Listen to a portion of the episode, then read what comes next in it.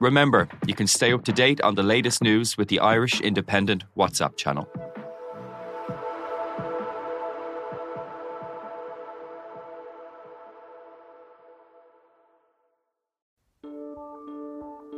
Seachtain an Indo ascéige.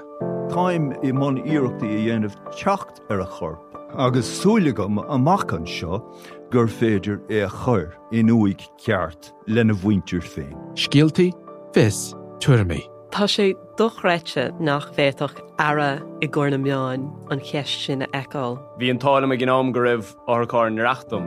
Íach sé tárin gribhann áthcá san i listúthe agus go mina frecht gá a cligsar ducha sin éair. Ná ní bhín ann dardarach se sin, bhín marmh. Seachtain. Find us on all the usual podcast platforms.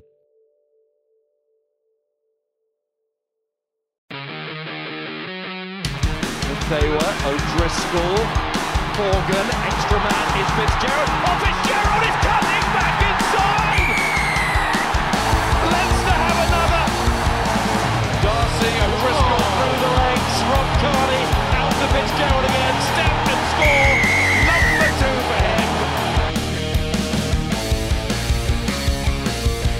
Hello and welcome to the Left Wing Independent.ie's rugby podcast. I'm Will Slattery, joined in studio as always by Luke Fitzgerald, and we have Stephen Ferris on the line for our Champions Cup preview, Ulster legend. Stephen, thank you so much for joining us. And I guess the, the big story today is the news that Jordi Murphy looks likely to be going up north to play for Ulster next season. What do you make of the move? Yeah, it's obviously uh, great news for the Ulster fans who have been crying out for a few of the, the Leinster back rows to come up across the border over the years. Um, I suppose Leinster's just blessed in the amount of talent that they have in the back row. Um, and it is good to see somebody like Jordi potentially making that move. Um, you know, fair play to him. I'm sure it wasn't an easy decision to make or um, hasn't been an easy decision to make, but he's going to get a lot more game time if he's wearing an Ulster jersey next season. Um, and obviously that's going to help him going forward to trying to nail down a green jersey. So it's it's good positive news, and obviously with Marty Moore as well coming back from Wasps, there's a couple of Leinster guys who are going to be playing for Ulster next season, hopefully. And um, yeah, I think I think it's just I think it's quite ballsy from from Jordi Murphy, con, considering you know it, it, I'm sure it is tough for him to cross the border and play for a rival province, but um, you know fair play to him. I'm sure he'll add a lot of experience and uh, and also give something to Ulster that they've been missing this last couple of years. It is a big step for guys to leave provinces because unlike say in England where it's a club I, you know transfers are a lot more frequent. In Ireland it's really where you're from. You grow up your whole life wanting to play for that province. So what do you think the conversations were like with Jordi to kind of to get him to, to move up? Would Joe Schmidt have been giving it the hard sell? Would it have been Les Kiss? How do you kind of think that would have gone I don't know. I mean, like as Stevie says, like it's always going to be a difficult move going to another province. Um, I think if you look at Jordi's situation, he's probably been sitting like I mean, in the, in all the big games, if Sean O'Brien's fit, you know, you're probably and, and Jamie Heaslip's fit definitely for the last couple of years. Um, you're probably battling for one position really there, you know, and then you got Rhys Ruddock playing brilliant rugby, so Dan Leavy as well. Um, you know, Jack Conan is a guy as well who's probably ahead of him, you know. So at this point in time anyway. And I think he's a brilliant player. I think he's exactly what Ulster need. Um, I think from Irish from an Irish rugby perspective and from Jordi's perspective, if he does make the move, I, I, don't know if it hasn't been confirmed anywhere, but if he does make the move, um, obviously it'd be sad to see him go. And he's you know such a quality player, but he's exactly what Ulster need. You know, and, and as Stevie said, you know, with Marty Moore going there next year, I think it's a real testament to the coaching staff. I think you know Les Kiss has probably come in for a bit of stick um, in the last year or two uh, since he's got the job um, up in Ulster and and you know with the quality they have, you, you would like to see them do better. I just feel like they're lacking a few carriers for me. They're lacking a Stephen Ferris. Um, you know, they're lacking someone who can get them over the gain line and the tight. They're just missing one or two of those guys. I mean, Ian Henderson, I think, has been shouldering that burden for them. Um, and I think someone like Jordi Murphy is a perfect uh, acquisition alongside um, Marty Moore, who I th- actually think was a big mistake for Leinster to let go. I mean, they're lucky that Porter looks like he's he's going to be filling that void behind um, Tadhg Furlong. Um, but I think he's a really good bit of business as well. So things are looking up, and I think it's a testament to the coaching staff to have. I think th- those guys will want to work with Jono Gibbes. They've both worked with him before. They know he's a, a brilliant coach, and they both have worked with Les Kiss. So I think it's really good news for us. I would still like to see them get one more carrier in there somewhere. It's a funny one, Stephen. When you actually look at the standings, Ulster have won seven of their 10 Pro 12 games with one draw, and, and they've won one of their two European games. So on paper, it's actually been a pretty decent start to the season. But when you watch them play, you know they've they conceded ninety points in their last three league games to the Kings, to Treviso, and the Dragons. There's something not quite right. Like how would you describe? No. How would you describe the mood at the moment? Um, from from a player's point of view, from uh, all the boys inside the camp, everything seems to be hunky dory. Everything seems to be everybody's in positive frame of mind, and everything's great. But I think the the reality is uh, that they're not really being honest with themselves, and that they do know deep down that it's it's not all good. Um, you know, I think they've conceded 28 tries in the league this season. You know, in 2013-14 season, they conceded less than that in the whole season combined. So it just you know their def- defensive um, mistakes that they're they're making is just really really schoolboy, uh, and nobody seems to be working as a as a collective, and, and it's very very evident on the pitch the, the the way the lads are going about their business that they don't seem to be enjoying the rugby. So, you know, it- it's easy for Les Kiss to come on on a post-match interview again, uh, you know, after Andrew Trimble scores a last-minute try to, to win the match, which they didn't deserve to win, um, and come on and talk about all the positive, all these young guys getting on the pitch, all these, uh, you know, th- there were six caps in the back row that finished the game, blah blah blah, and you know they they got the win, and yeah, of course it is, you know, that that's a massive positive to get the win. But I think all the Ulster fans want is a little bit of honesty, you know, and, and, and wants to come on to the post match interviews and say, look, we weren't good enough tonight. You know, I think we've so much more to work on. If we play like that in Europe, then, you know, we're we're going to get, get a, a heavy defeat. And that's all the kind of fans want.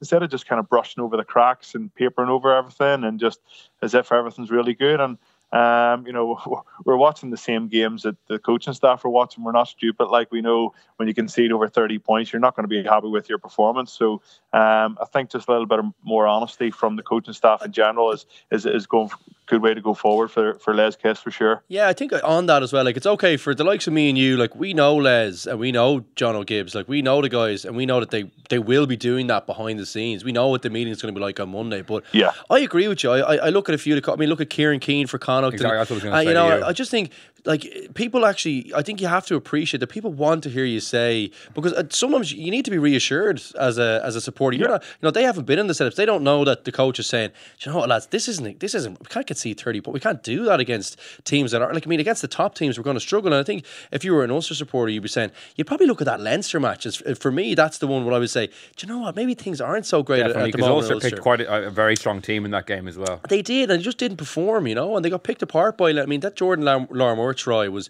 while it was unbelievably well taken, like I mean, to see in an Interpro a guy running in from fifty meters, a twenty-one-year-old or whatever, twenty-year-old, very unusual up in Ravenhill. I mean, usually it's you know you have to really work for your tries up there. You got to go through phase after phase. So I would say.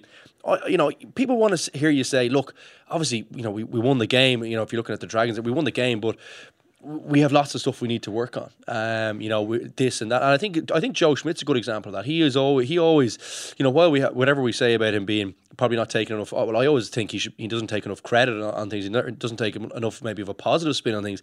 At least he's always say, you always say, geez, you know what? I know that guy's going to go in on Monday and be working the lads, making sure even if they win the game that they're still going to try and get better. So I, I agree with Steve. I think you look at from a Connacht fan's pr- perspective at the moment.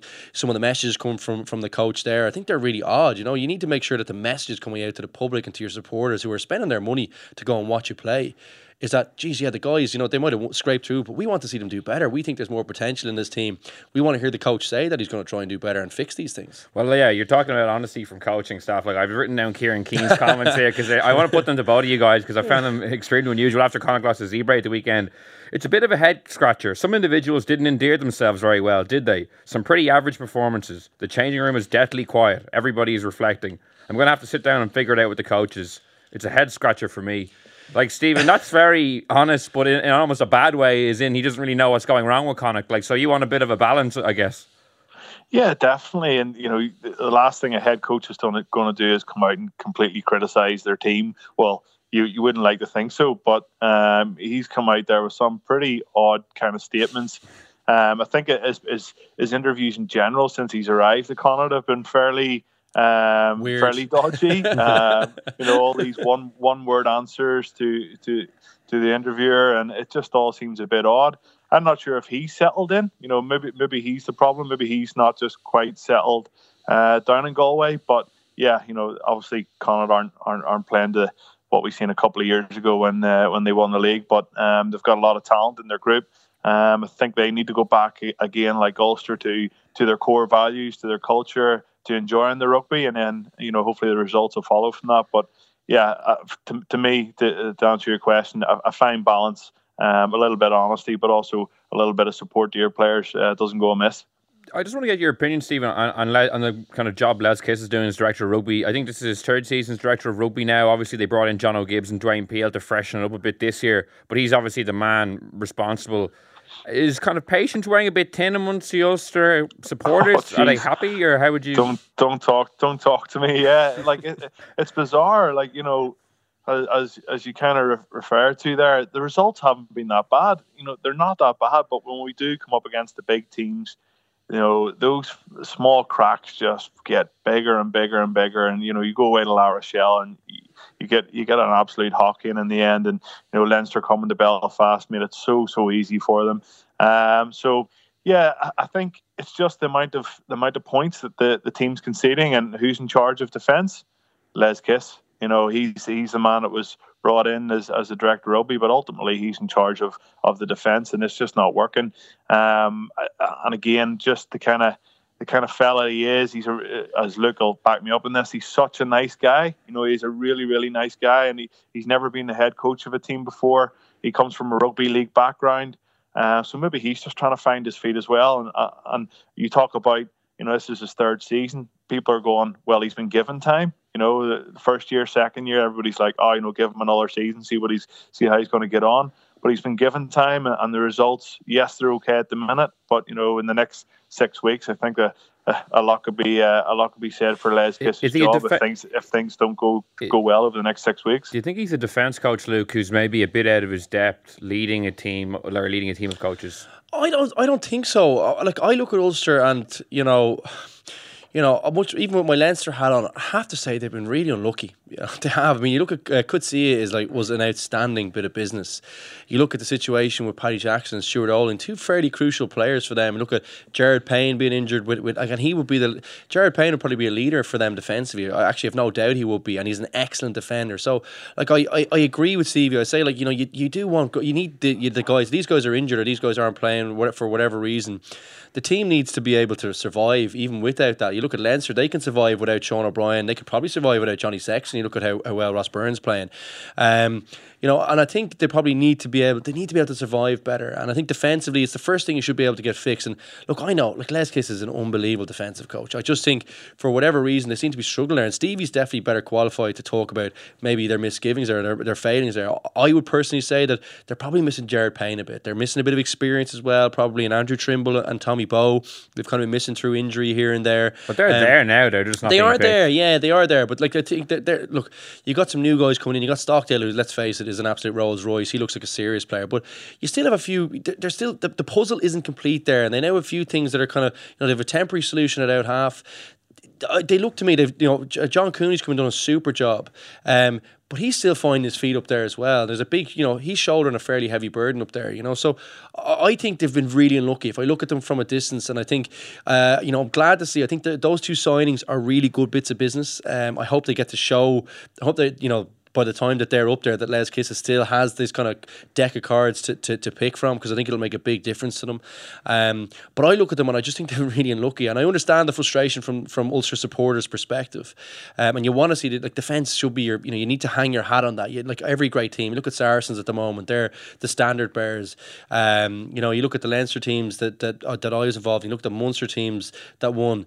Um, you know, every one of those teams has a really really good defense. You know, and I think they, they need to get get that sorted really quickly. And I, think they've got the right guy at the helm. It's just whether is he actually doing enough of that. You know, like I mean, that he is an unbelievable defensive coach. You saw what he did with Ireland for, for Grand Slam and for that period that he was the defensive coach. He's an outstanding defensive coach. There's no no doubt about that. He's got the, you know, he has the CV to back that up my thing with him is I just wonder is he actually spending the time on it as a head coach? He's probably overseeing lots of different things. He's probably looking at you know you probably would be heavily involved with recruiting players, um, you know, and different things like that, and, and the overall direction of the team, logistics. He he'll have a hand in all those things.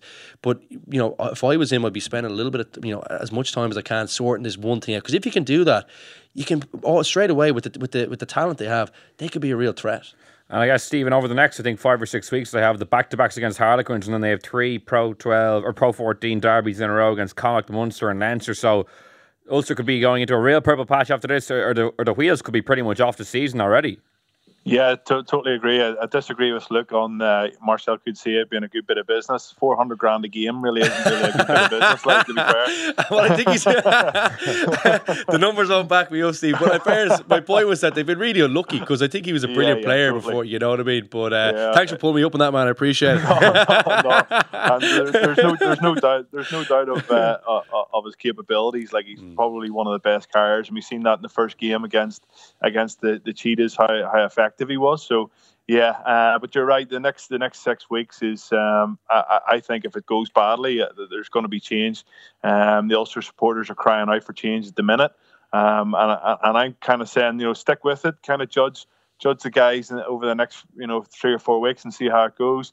Obviously, Harlequins getting a good win last week against uh, against uh, Saracens, you know, scoring in the last minute. That'll give them a lot of belief going into Sunday's game uh, against Ulster. So you know their backs are going to be against the wall, and yes, they have a, a couple of local derbies, but if they can come out, come out the right side of this, then it'll set their season up well. If they don't, then you know it's backs against the wall for the rest of the season, and the more pressure is going to you know mount on Les Kiss because you know as a collective, I think there's a lot of things wrong within Ulster Rugby, but who's going to bear the brunt of all, all, this? It's going to be Les Kiss, the man who's on who's on the big money and in, in charge of the team, and um, you know he's gonna he's gonna fall on his own sword. I think if, if things don't go his own way. Yeah, I guess but over, the last maybe five years or so, you know, Ulster have gone through so many coaching changes. You know, Neil Doak, you know, Allen Clarke, you know, I think Joe Baccarat was in there for a season or two.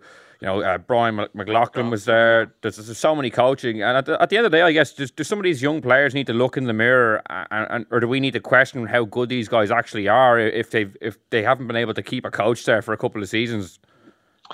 Yeah, it's it's a funny one. Like in you know back in 2006, 2007, we won the league and uh, the Celtic League as it was back then, and then the following year we we changed coach and then we changed coach again. And you know sometimes it's not about just keeping changing coaches until you find the right one. It's about um, you know players taking responsibility, getting a good group of senior players uh, together.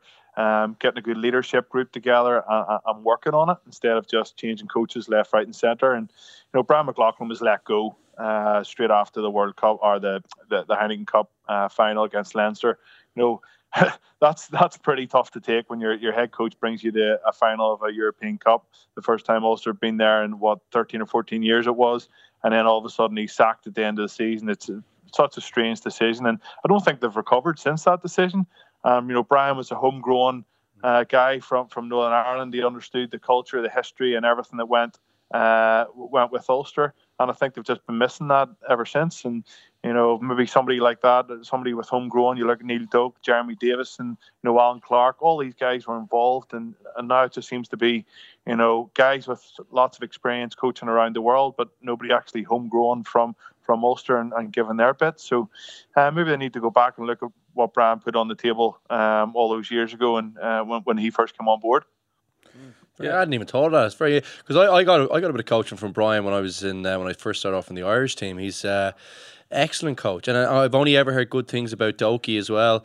Um, Do you think it makes a difference when you're being? Co- do you guys prefer to be coached by a homegrown coach per se? I don't know. I think, like, as a player, you're so focused on trying to get in the team and wanting the team to do well that you don't really care where the person's from. Uh, from my own perspective, personally, I, I, I completely agree with Stevie. I love that Leo Cullen's in charge of Leinster. I really do. I think it's nice to have someone there that um, knows what it's all about playing for the province. He, you know, that, that bit of Irish passion that all the provinces have in different ways.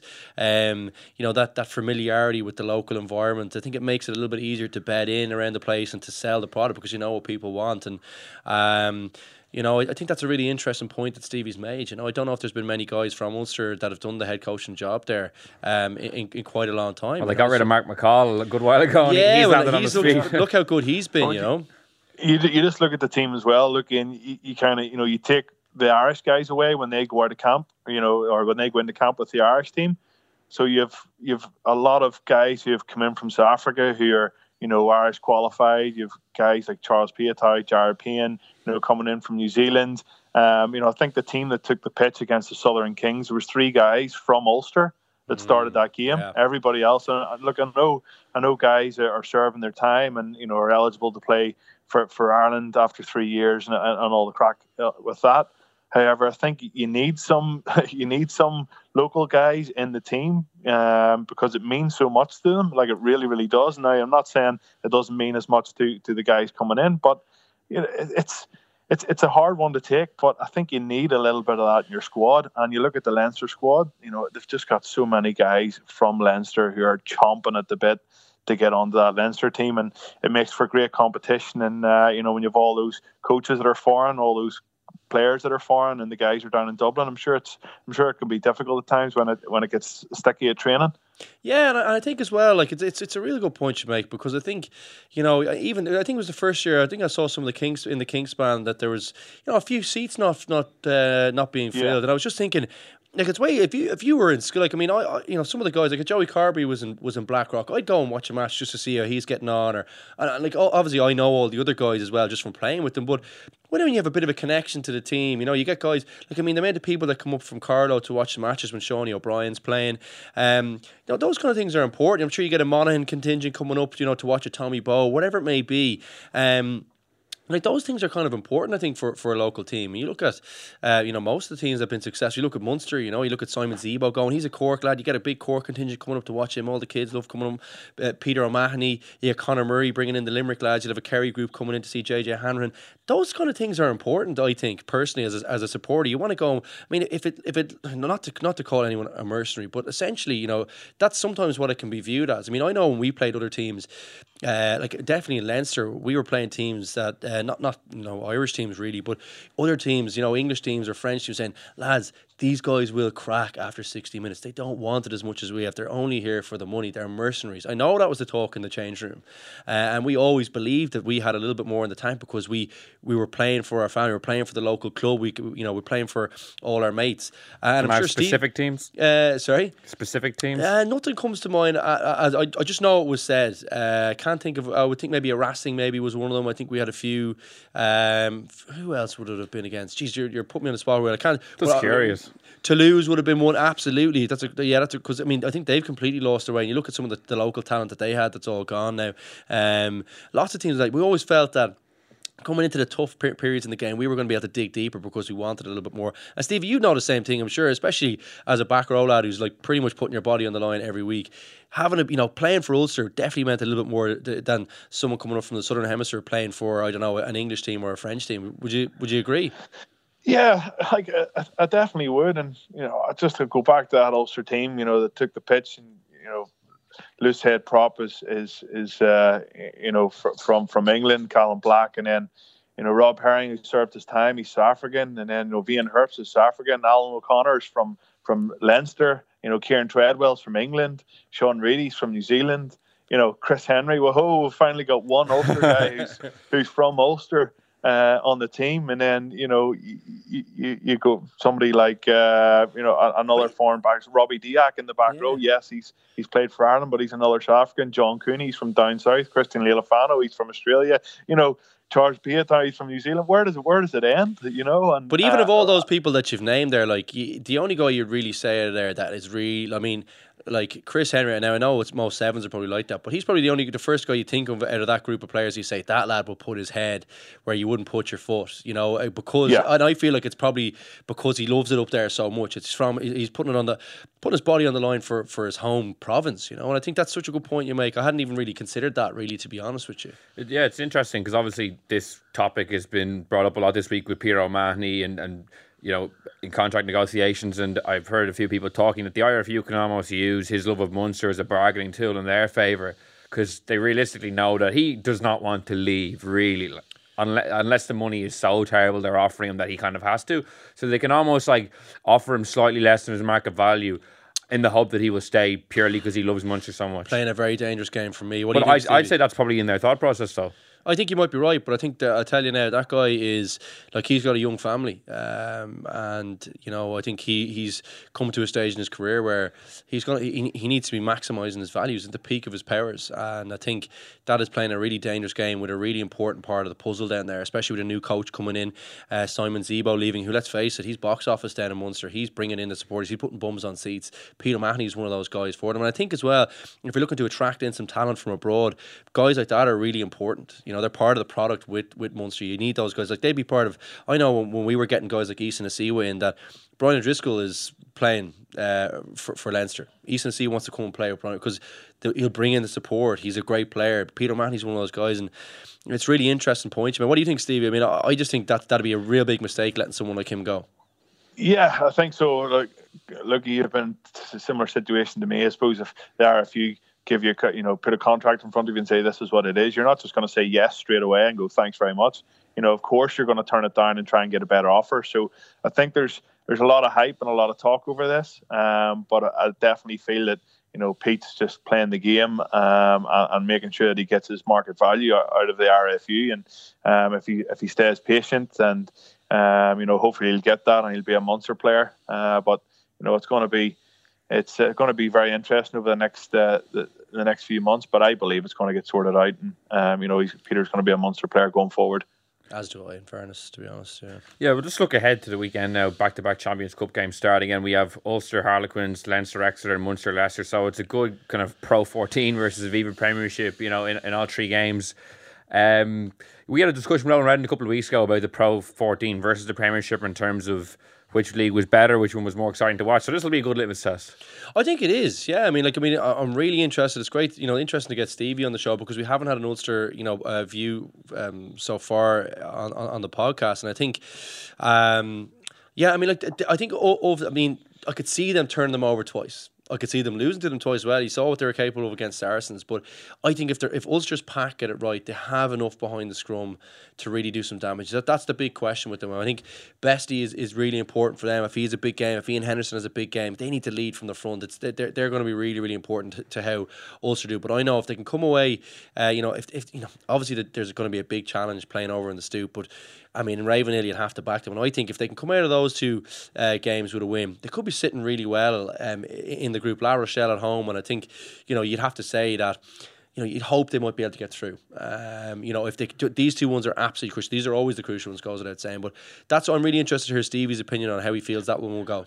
Yeah, it's it's interesting. Look, you think um, you know before Harlequins played Saracens last week, I was optimistic, saying, "Geez, you know, Ulster can get two wins out of two here, and you know, get themselves uh, back into the mixer with, with, in the European competition, and and then Harlequins go and win, and I'm like, oh no, Ulster could Ulster could Ulster could lose these next two fixtures, and then there'd be more and more pressure, and the European dreams over, and blah blah blah. But I think I think you know you got to be realistic, and if Ulster made a quarter final, I think that would be a success this season they're not a, they're not a team for me. They don't have a big enough pack. They don't have big men in the back row. When you lose Marcel Coetzee, mm. you know, Dijksel's been out injured for a good bit of the season.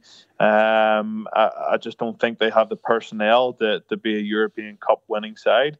So you know you can have all the class you want behind it behind the scrum, but you know most of the big games are won or lost up front, and um, they just don't have the, the, big enough pack for me. So yeah, Harlequins is going to be a good test for them. And, you know, we all know Harlequins are capable of beating anybody on their day, but I think Ulster are a bit like that. Um, so hopefully make for a bit of an entertaining game on Sunday. And again, it's only a five-day turnaround. Ulster play them next Friday night, so uh, there's going to be a few tired and sore bodies, and hopefully nobody picks up any injuries uh, because that could be key. Because I think Ulster's squad the last thing it needs is a couple of injuries to a couple of big uh, key guys. Um, if that happens, you know they're going to be under the pump even more. So, yeah, I think it's it's in the balance the next two weeks for Ulster, but um, well, a wee bit of luck. Hopefully, they come out the right side of it. Who will go with tight head for you guys? I mean, obviously Marler is, is a bit of a weapon for them. Um, you know, if they can keep yeah. them quiet there, that's I worry about Ulster there. Uh, who's yeah, who's going to no, go tight head for them?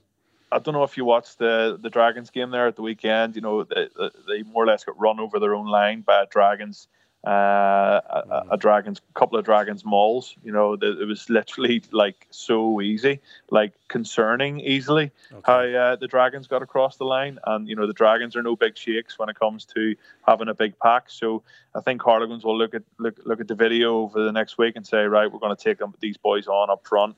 Um, we're going to maul them. Um, I know Harlequins have got a lot of pace behind their their scrum as well. But um, yeah, but I think they might go with Ross Kane, who's a, who's a local guy who's who's been doing quite well. Ian Herbst is out injured, uh, so yeah, it's either Ross Kane or you know Andy Warwick come off the bench and played played tight head. But uh, yeah, Ross Kane, and it's a bit of a toss of a coin between Callum Black and Van der Merwe at, at loose head, I think. So yeah, and then Rory in the middle. But yeah, it's it's for for me, they just don't have the, the ball carriers, and I've been harping on and banging this drum for the last two years. Like so, they get Marcel Coetzee and then he gets injured, so I'm to keep banging the drum. uh, another game, I guess that has huge ramifications is Munster Leicester on Saturday night at Thomond mm. Park because kind of a bit like Ulster when you look at the record they've had this season you know they, I think they've won 7 out of 10 as well in, in the league they've won one and drawn one in Europe it looks all rosy but obviously Rassie Erasmus is gone Johan van Graan has come in they're playing a very tough Leicester team. George Ford, Jonny May are really firing behind the scrum. Yeah. So if this goes wrong for Van Graan in one of his first big games, it would get him off to a very, very bad start. Yeah, well, it's a difficult one for them. They have a bit of history with Leicester as well. It seems I think they're vulnerable this Saturday, to be honest, Munster. Yeah, they, they, could well be. There's a lot of chat about different things. I would say that, you know, I think they'll be difficult uh, to beat. I think Murray back makes such a big difference to him. His kicking, his kicking was a little bit off, I think, for Munster, but it looked like it was really on for Ireland. Uh, I'm, I'm, thinking about the Leinster game. I just thought he was just a little off with the boot, and I think he's such a big part of the puzzle. He's such a classy player. He's an absolute Rolls Royce. Um, I think if you know, as long as they get the heads right, you know, regarding the O'Mahony and, and, and CJ uh, Stander kind of stories, which I'm sure they will do. Um, and Murray goes well. I could see them, could see them winning. I could see. I think it'll be a tight game though. I think Leicester look like they're they're actually going really well, and they'd be really dangerous. I mean, Jonny May is just a try machine, and he's just a nightmare. Any kind of drop balls, any mistakes, anything like that he's on it like, and there's just no catching the guy. So um, they have to be on on the ball. George Ford as well has difficulties from the deck, which isn't it's like you know it's not helpful for any top team. He doesn't seem to be as good. He's definitely not a, you know uh, an international class kicker from from the deck yet. Um, probably won't get a chance to obviously really develop that skill with Owen Farrell going so well, but. Um, you know that is something that they might have. You know they might kind of well, I suppose they're probably even each other out. Um, maybe not at home, but um, see that being a tight one, you know, weather dependent as well. I mean, I think Munster are probably better equipped to do better. I think, uh, you know, Ben Young's a quality player, but Conor Murray's a Rolls Royce, definitely head and shoulders above. So I think he can be the kind of key. He's the fulcrum of the match for me. If he plays well, I can see Munster going well and win, winning out in a, in a tight one. Yeah, Stephen, what what are you making of Munster at the moment? Obviously, it must be quite difficult for a new coach to come in so close to the, the biggest games of the season almost. Yeah, definitely. Actually, uh, I was with Rassie Erasmus there a few weeks ago before the South Africa game, and I was chatting away to him, and he really enjoyed his time at Munster, and you know, an opportunity for him to come up to, to go back to South Africa, and he's he's obviously went went that way. But I think he's put a lot of good foundations in place. Um, he believes that this coach is going to take the team forward, and you know I think this is probably a big test for them against Leicester, who's who's come off a defeat against Wasps, you know, last weekend. So uh, they'll, they'll be trying to get everything back on track. I think you know the Leicester team aren't the Leicester of old with the big massive second rows and the you know the the, the scrum that just pushes anybody off the ball and you know they're trying to play a, a little bit more of an expansive game and, and a better brand of rugby. I think they're in a bit of a transitional period. Um, and you know, I think they're struggling slightly in the Premiership, but you know, there is history as Luke talked about between Leicester and Munster, and uh, but I just see Munster edge in this one. I think they're too good at home in Thomond Park. And I guess more news tonight, Luke, was that uh, Leinster opted against registering James Lowe for this Sunday's game against Exeter. I guess in the face of Leinster fans might be surprised because he was so good in his debut, two tries against Treviso. But the basically rule is that you can have two non-European players, but for whatever agreement is in place with the Champions Cup, it basically comes down to two Australian or New Zealanders. So they had to pick two out of Jamison Gibson Park, James Lowe, and Scott Fardy. And it looks like for this Sunday anyway, they've gone for Gibson Park and Fardy.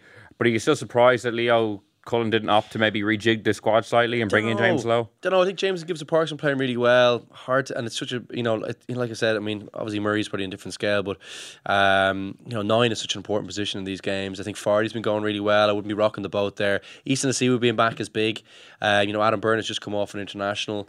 Uh, I guess why are you paying a guy? You know five hundred I grand look, if you're not going to play him in the, big, what I would biggest say games. is long term this could work out really well. He's come back, obviously he's come in, he knows the system now. There's a few weeks training with the team, um, and I think he's just come off a very long season. Exactly, I, I think it, it might make sense in that you know, give him give him the two weeks off, let him train, let him have a break, whatever it is he needs to do to get his body right, and give him a bit of a chance to have a break because you see lots of guys coming in off the back of doing two seasons in a row essentially, and their body kind of breaks down towards the end. So could work out being a really good thing. Obviously, we'd love to see him out. You know, it's he's, he looks like a really exciting talent. He was a top try scorer, I think, in in uh, Super Rugby last year. So um, he's an exciting talent. He looked good on the weekend as well.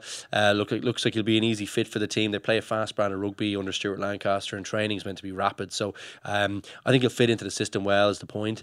Um, disappointing not to see him, but I think it probably makes sense. I think they've been pragmatic about it. Say, you know, they don't want to put, um, you know, Nick McCarthy in, having not really been in the team the last the last little bit. You know, uh, I think Jamison Gibson Park is actually he's kind of become important to them. You know, I think like Luke McGrath is like you know he's a leader in the team. We know he's the he's the starting guy, but James Gibbs Park has a bit of X factor. It's nice to be able to bring him in off the bench and such. Like essentially, those guys are probably touching the ball eighty or ninety times in a game. Um, so you need good guys there and guys who are comfortable in the system. And I wouldn't be rocking the boat for these two games. Kind of too important for, for me. And, I- and I think what I would say is Exeter look outstanding. They look like they've got a brilliant scrum. They were brilliant against Montpellier away. I don't know if you caught that one, Will. Yeah, Nadolo Um, scored an unbelievable Oh, try in the what a finish! I don't know if you did you see that one, Stevie. I mean, I mean, I just Yeah, I think did, yeah. what a win! Like Exeter look like a special outfit to me. I think they look they're the form team in Europe for me off the back of those first two games. I know Leinster were really really good in the first two, but um, Jesus, they just look so good. And you and you don't like they don't really have any huge names. Like they have a like I suppose a Jack Nowell, but aside from that, Well, they've Ian Whitten and Gareth Steenson. You know, Ulster could only do with Gareth Steenson at the moment. yeah, they could. I yeah, but I watched that game, and you know, it just shows that if you have a good team morale, a, you know, a great workplace, you know, the, I know the boys enjoy themselves after games. Everybody has a sociable beer, beer together. Everybody kind of feels a part of it.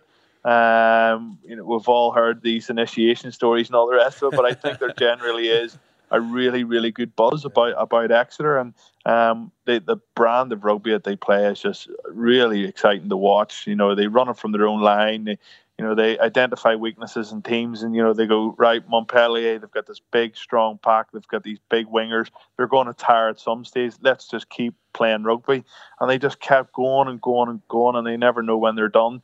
Um, and uh, yeah, I watched that game, and obviously Nadolo's try was spectacular, probably one of the tries of the season. But you know, Exeter for me deserved to win it, and um, I think the dark horse this season for for the European Cup. Yeah. He must be an unbelievable coach. What do you think, Stevie? I, I look at him from afar. You look at where he's taken them from up from from first division, and like. Eh, Like you said, the the morale, the belief in the way they play, everyone's comfortable on the football. Um, they look like they've got even set piece, all that kind of stuff. Sort of, they get good guys in. Like they get, you know, I, I you know, I think was it Dean Mumm was there for a while. He looked like he really Yeah. bet in. He was brilliant there for a little bit. You know, they get not necessarily stellar names. Maybe that's not the attraction. Of go, you know, you probably don't have the money or the attraction to do that. Even though I think financially Who they actually live want a really good model. But like, well, Exeter Penny's gorgeous. Really? Penny unbelievably nice. Yeah, I so, apologise to um, people of no, Exeter. look, I, Some good pubs. yeah.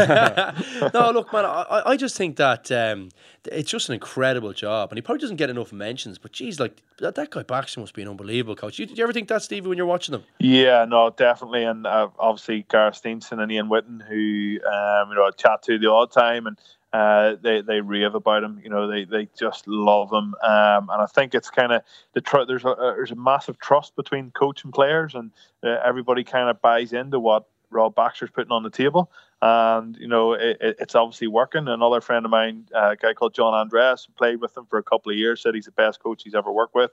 Um, and this is somebody who's stuck with him from Division One to into the Premiership and to win to win the Premiership title last year. It just shows you the caliber of the guy. I know there was a lot of talk before Eddie Jones got the job about him maybe getting into the English setup, but what a job he's done with Exeter. And, and as Luke kind of alluded to there, he's not the, it's not all these world beaters. He's not going out and spending half a million here and half a million there on a Charles Piutau or uh, somebody like that to come in. They, they, they trust in, in the players that they have and they give guys you know big starts and big games and they just seem to deliver which which is just incredible Yeah, St- Steve, while I have you here, I'd like to get your opinion on, uh, I guess, Mark McCall. Obviously, he's done such a great job with Saracens, and And a lot of people, I think, Irish fans, you know, the game only became popular here a few years ago. So they probably don't even remember that Mark McCall did coach Ulster, you know, b- before and you know won a, a, Celtic League with them. Like, what do you remember? What could you maybe t- tell us a bit about his style? W- would are you surprised with how much success he's had, or, or what kind of coach he was?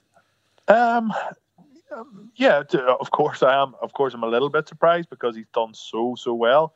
Um, he obviously disappeared to France for a while um, and then went into into Saracens, and Saracens have just went from strength to strength. Um, but I think again, it's a it's another team with this this enjoyable culture. You hear about this wolf pack and everything, and you know, I, I think a lot of teams have got sure, to learn from, from the movie The Hangover. You're confusing that with with Sarries, mate. yeah, yeah. Um, I'm not sure their team outings would be like the Hangover outings, to be honest. well, here, but here, you never know.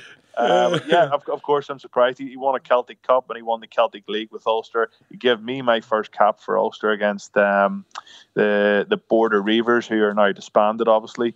Uh, but yeah, a, a, good coach. And but when the pressure come on at Ulster, I think we lost four or five games in a row. He was the man that was going to you know face the chop, and and, and he left. Um, what was he good at?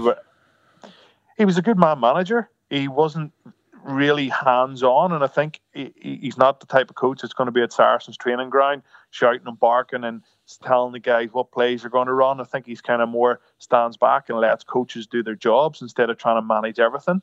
Um, and I think that's really really important. And and, and last year, um, knowing speaking to a couple of the other coaches like Allen Clarke and Neil Doak, you know they didn't get any coaching time. Uh, when Les Kiss came in, he was very hands on and wanted to be in control of everything. And I think as a as a head coach or as a director of rugby, you, you got to let guys do their jobs. Um, it's really really important, and so that they feel wanted as as well as the players. Um, and I think that they've got the balance just right uh, at Saracens, and it speaks volumes for what they've achieved. You know, and everybody says to me, Stevie, is Mark McCall going to ever come back to Ulster? Why would you come back to Ulster when you've got a job like that at Saracens?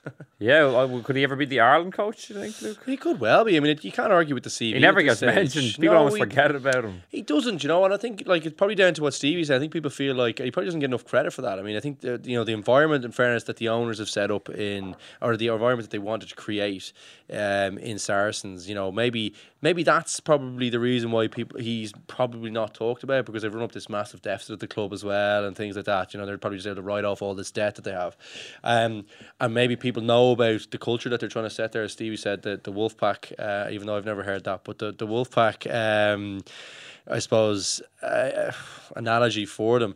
Oh, you'd have to have a good guy at the helm. And it's great. It's interesting to hear Stevie say that he was a brilliant man manager. I mean, if you can get the right people for, for someone like that, you'd have to think that they're going to flourish. And if he, he's a, he's a, I suppose as well, interesting to hear Stevie say about the coaches. You know, he's letting them coach. He's he's able to say, you know what, I, I, you know I got this guy in. I trust him to do his job. I, I back his abilities as well as just the players, not just the players. It's, and he backs those guys. And it's obviously you can see it how Saracens play. You know, it, everyone really enjoys it. They're all up for each other. They're all, and obviously they, look, they have a great recruiting system. I mean, some of the young guys coming through with Itoje and that. I mean outstanding talents.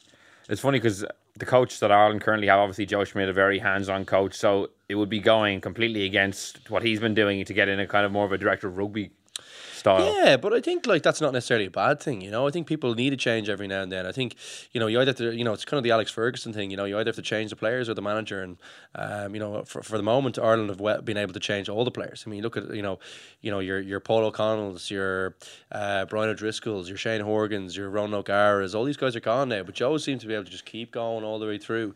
Um, your Stevie Ferris. Your Stevie Ferris. Your Lukey Fitzes.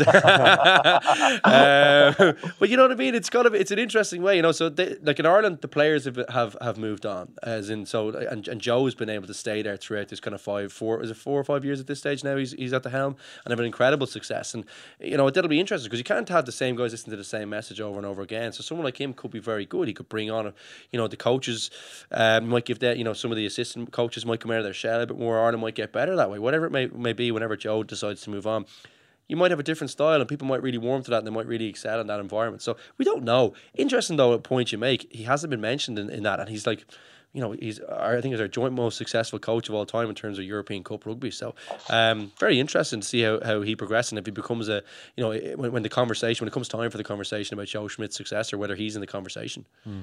I guess why we have you and Steve here just looking back on your time together when you guys played, you know, winning Grand Slams and stuff. Like One what's- Grand Slam. I wish it was Grand Slam. Grand it's just the one. plural, just- just a singular, yeah. take it while you're offering. um, like what's your, what's your best memory of playing with Steve?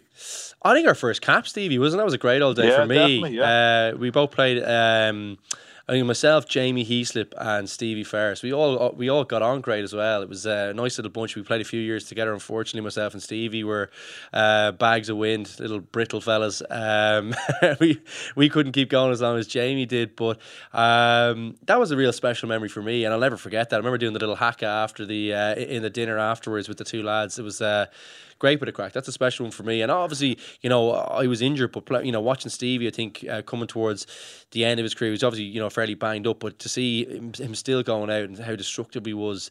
Uh, Yeah, do, you, do you have any great stories of Stephen Ferris being a beast in training? You're no, I, I- no, I have one. He, he, he actually he, called, he gave me an old uh, grade two. Uh, AC, so thanks a lot for that, Stevie. I'm still, it's still not right. Uh, still can't sleep on the right Apologies, shoulder. I'm sure a few people have Stephen Ferris stories like that. I'm sure no. a grade, two, a, grade two MCL is the worst. Uh, at least if you're more easy, to be honest with you. it is unfortunately absolute stick man. No, but look, it was it was you know it's funny. We all have to come together from different uh, different backgrounds, different places, you know. And uh, you know, me and Stevie would have always got on uh, got on great in camp, even though we probably come from from from two different uh, two different parts of Ireland. So it was. Nice to have that special memory where we, we, we started off our, career, our international careers together, I suppose. Yeah, and for you, Steve, like what what what's your favorite memory about playing with Luke? Was- Must be Grand Slam must be up there. Yeah, definitely. I think I, I had a, a lot of admiration for Luke. He was um, a bit like myself, very explosive, very powerful. When he attacked training, you know, games, he went 100 miles an hour all the time. And I kind of have a lot of respect for that. You know, he, he didn't just kind of get through the odd game. You know, every time he touched the ball, he, he just kind of turned into a different a different animal altogether. So um, I just love watching him play. I remember a game watching him play for Leinster away to Northampton, and he was back from a long injury, and he just kind of set set the world alight straight away. And you know, a guy who was out for maybe six months or whatever at the time comes straight back in, and you know, class is permanent, but injuries do catch up with us, and uh, injuries. Me and me and Lucky had a fair share of injuries, like so. Made of um, paper unfo- mache. yeah, yeah. Unfortunately, we both, both had to hang up the boots, but uh, yeah, no, Jamie's still going strong, and I suppose winning their first cap, and it was a special day too, playing in the, the last ever international at Lansdowne, at the old Lansdowne Road. So, uh, pretty good memories from that game, all in all. Luke, I read your Q and A in the Herald last week with interest when you were asked the low point of your rugby career. You mentioned Declan Kidney dropping you for the World Cup, and you said he was a nice fella, but from a rugby perspective, I hated him. Uh, yeah, yeah, I did. Well, look, I think um, you know it's hard to you know it, you put so much into the jersey, and Steve, you'll probably have. He actually, in fairness, you were never really dropped, Steve. You were always just were injured. Yeah, that's, that's, why, that's why I love Jackie. well, I wasn't as destructive as Steve. I wasn't as important to the team, but I think like you know it's. Uh, you know, it's an interesting one. You just put so much into so much of your time, so much of your effort into the thing, and I always, I just was, you know, it just really hurt. That was all it was. It just really hurt. Uh, like I said, Decky, nice fella. Meet him all the time here. You know, sorry, don't meet him. I meet him every now and then. Lovely chap. I talk to him uh, every now and then. He was, he was on the texture there to me a while ago. But from a rugby perspective, I couldn't stand him. You know, just, uh, you know, when, when you're What does that mean? When you when you couldn't when you when you don't get picked, you know, you just He just didn't value you as I a player, or no, I just couldn't. I couldn't get. I just couldn't warm to him again. Couldn't do it. It just was. Uh, but outside the environment, like I mean, look, he's trying to do the the job, the best job he can. I can understand that, but I just completely disagree with his view on it. It was really hard for off the back to be in an environment with him all the time. And I was saying like, you can't get an answer out of him when I'm trying to get when I'm saying, like, what do I need to do to get better? And I'm just like, this isn't a fucking TV interview. Just give me an answer. Give me something that I can work with all the time. So things like that were difficult. well, with they say with he speaks in riddles. He does speak in riddles. That is a real difficult thing with, with Decky, you know, um, to be honest with you. I know, like, um, you know, different people have great experiences with him. Not my experience with him, you know. Um, I just found it was difficult to know what I need. I, you know, you, I think as a player, all you really want is to go, just give me, look, I, I understand. You see this guy is probably better in the role at the moment. That's, um, I can I can accept that. Now, is there anything I can do to change your mind? that you want an answer. You want something. Your coach should if he's dropping you, if he's if you're putting all your all your time into it, you just want something to go away and say, listen, I, this is what I need to do. I can focus on this now. If you don't get that, it's very difficult. Yeah, Steve. Luke's getting very flustered in the studio. You, you, you, you can't Very see animated him. here. Yeah, you can't see him, but his hands are going wild. Yeah, well, I'm sure. Oh, see, oh. you, you you know what I mean. Like it's it's a difficult one when it coaches. I mean, I don't know if you've ever been dropped, but it is difficult when you don't get an answer. You just you just want something to take away so you can work on to, to make Yeah, it worthwhile especially- going to the gym or on the especially training especially when the team's not really playing that well, you know, and you think you deserve an opportunity. A 2007 World Cup, you know, went away to that and never got selected, never got an opportunity to get on, uh, to get on the team, and you know, Simon Easterby and Denis Leamy and Neil Best and those guys were playing rubbish, and I was just scratching my head going, like, you know, why am I not getting a, given an opportunity? Um, whether or not they, they just don't have enough belief in you or enough confidence in you, but you know, at the end of the day, they're being paid to make decisions, and I think um, what's really refreshing about the, the the Irish team at the minute is that Joe kind of keeps everybody on their toes, and everybody kind of almost feels like they have a have a chance of getting selected, and it doesn't really matter who you are. If you're, you know, Johnny Sexton, you have two or three bad games, you know, he's going to be on your case about potentially getting dropped. Where when Decky was in, in charge, it, it seemed seemed to be the same team that was wheeled out fairly consistently, and, and look, you'd probably agree with me on that. And um, it's brilliant to see that at the minute the Irish team, uh, kind of the strength and depth that they're they're they're kind of getting at the minute, and it'll stand them well going forward into the World Cup cycle. Brilliant. I think it's such a good point because I think like you know you need to have people who believe that the coach, you know, if they do the right things all the time, it's way it's way easier to go away and work in the, you know, on your own on the pitch, do extras on the pitch, do extras in the gym. It's way easier to do those things if you feel like the coach is going to reward you for doing those things. You're going to get an, a, a fair shake of it, um, and I think that's such a good thing that Joe Schmidt is great at. I mean, I remember But you him think saying of the amount of players, you could probably count about 30 players who have improved in the time he's been in Ireland. More than 30. Pretty much every do player he's come he's into probably contact with. he's a really good reason for that. I think is I mean Stevie, you you were really unlucky. I mean you only ever played in teams that it was that kind of he was coaching against them. Sorry, um, but if you if you played if you got coached by him, you'd, you'd understand why everyone improves. You know, I mean it's a the, the relentless focus on the basics, the technical ability, and the he also has fantastic. I mean he's he, he actually is a great speaker before games. but He doesn't get enough credit for that, but he's he's superb at all those things, and also he's savagely creative. Like you just from set piece. I mean, it got went completely unnoticed, but in one move against Argentina, that crossfield kick, he's done it against four or five teams. I don't know how teams keep. It's when you're they, they get their blindside winger out of position, but he just he the way he's able to manipulate teams. I just see it over and over again. He's just so creative, uh, and I'm just a, I think he's a big reason. I think he improves players around him, you know, and I think like he can make odd selections from from my I, when I look at it from a distance. Like, geez, that guy's definitely playing better in a provincial setting than the guy he's selecting, but it doesn't seem to matter him. He- Everyone, he's just so such a good coach that everyone seemed able to up their game, and and the team, like like like Stevie was saying, everyone feels like they have a shot. So everyone actually really goes for it, and everyone really has belief in themselves that if they do play well, and I think that's a, that's an important thing. He's created that environment. Is that one of your regrets, Steve, that you didn't get to maybe be coached by, by Joe? Yeah, I think so. However, I'm, I'm not sure if I would have got on well with him. Um, reason being is because, like, I obviously like to throw offloads. I like to make decisions. I, you know, I, I'm listen. I'm all for structure and everything else, but you got to play off the cuff rugby, and I think that's something that Stuart Lancaster's trying to really bring into Leinster. Um, they've been kind of stuck with this structure for the last number of years, and since he's come in, he's trying to trying to change that. Uh, I had a good chat with him there at the Fiji game, and he's he, he's trying to bring that in. And for me, uh, you know, if I made a mistake and Les Kiss tried to make me look, or sorry, uh, Joe Schmidt tried to make me look stupid in a team meeting and try to belittle me, like you know, that wouldn't have sat well with me at all. And it kind of feels like the lads are on eggshells all the time. Um, and again, I like to enjoy my rugby. I like to be in a nice, a good environment. Um, and I think that the kind of Joe Schmidt intensity all the time is a good thing in, in patches. But when you get into a World Cup cycle, as we as we found out in 2015, you know, guys, guys will guys will get tired and guys will you know struggle with the intensity 24 7 and you know you got to find a balance and i think you know hopefully he's learned a lot of lessons from that 2015 world cup because i know speaking to guys who were involved in that you know a lot of people were were looking forward to uh, obviously they, they wanted to progress but you know it was just so intense for such a number of weeks that you know they were looking forward to their holidays after it was all over All right, just very last question. Uh, I guess to, let's get a quick prediction from you, Luke, for the weekend for the three Irish provinces. Um, I'm actually going to go with three wins. Yeah, going to go three wins. Uh, Leinster v Exeter, I think, is the that's the toughest of the bunch. I think, uh, but I'm thinking, I, I think that they they might do it. They might go for a one or two point win over there because I think they're pumped up, they're ready to go.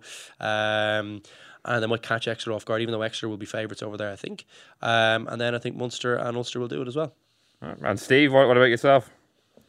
Um, yeah, I think uh, I think Ulster are going to struggle. I, have obviously watched a lot of them over the last uh, the last number number of months, and they're just they're just something's just not right. Um, and you know all these close close calls, whether it be Dragons, Treviso, or whoever, um, I think it's just kind of papering over the, those cracks that have been talking about the whole show. So for for me, I think Leinster um, and Munster will win, um, and Ulster will uh, go down to a narrow defeat against the Harlequins. Okay, Stephen, thanks so much for joining us. Really appreciate it. No worries. Cheers, boys. Well, that's all we have time for this week on the left wing. Thank you so much for listening to our Champions Cup preview. We'll be back next week with another podcast, but in the meantime, you can listen to us on SoundCloud, iTunes, or independent.ie. So until next week, thanks for listening and goodbye.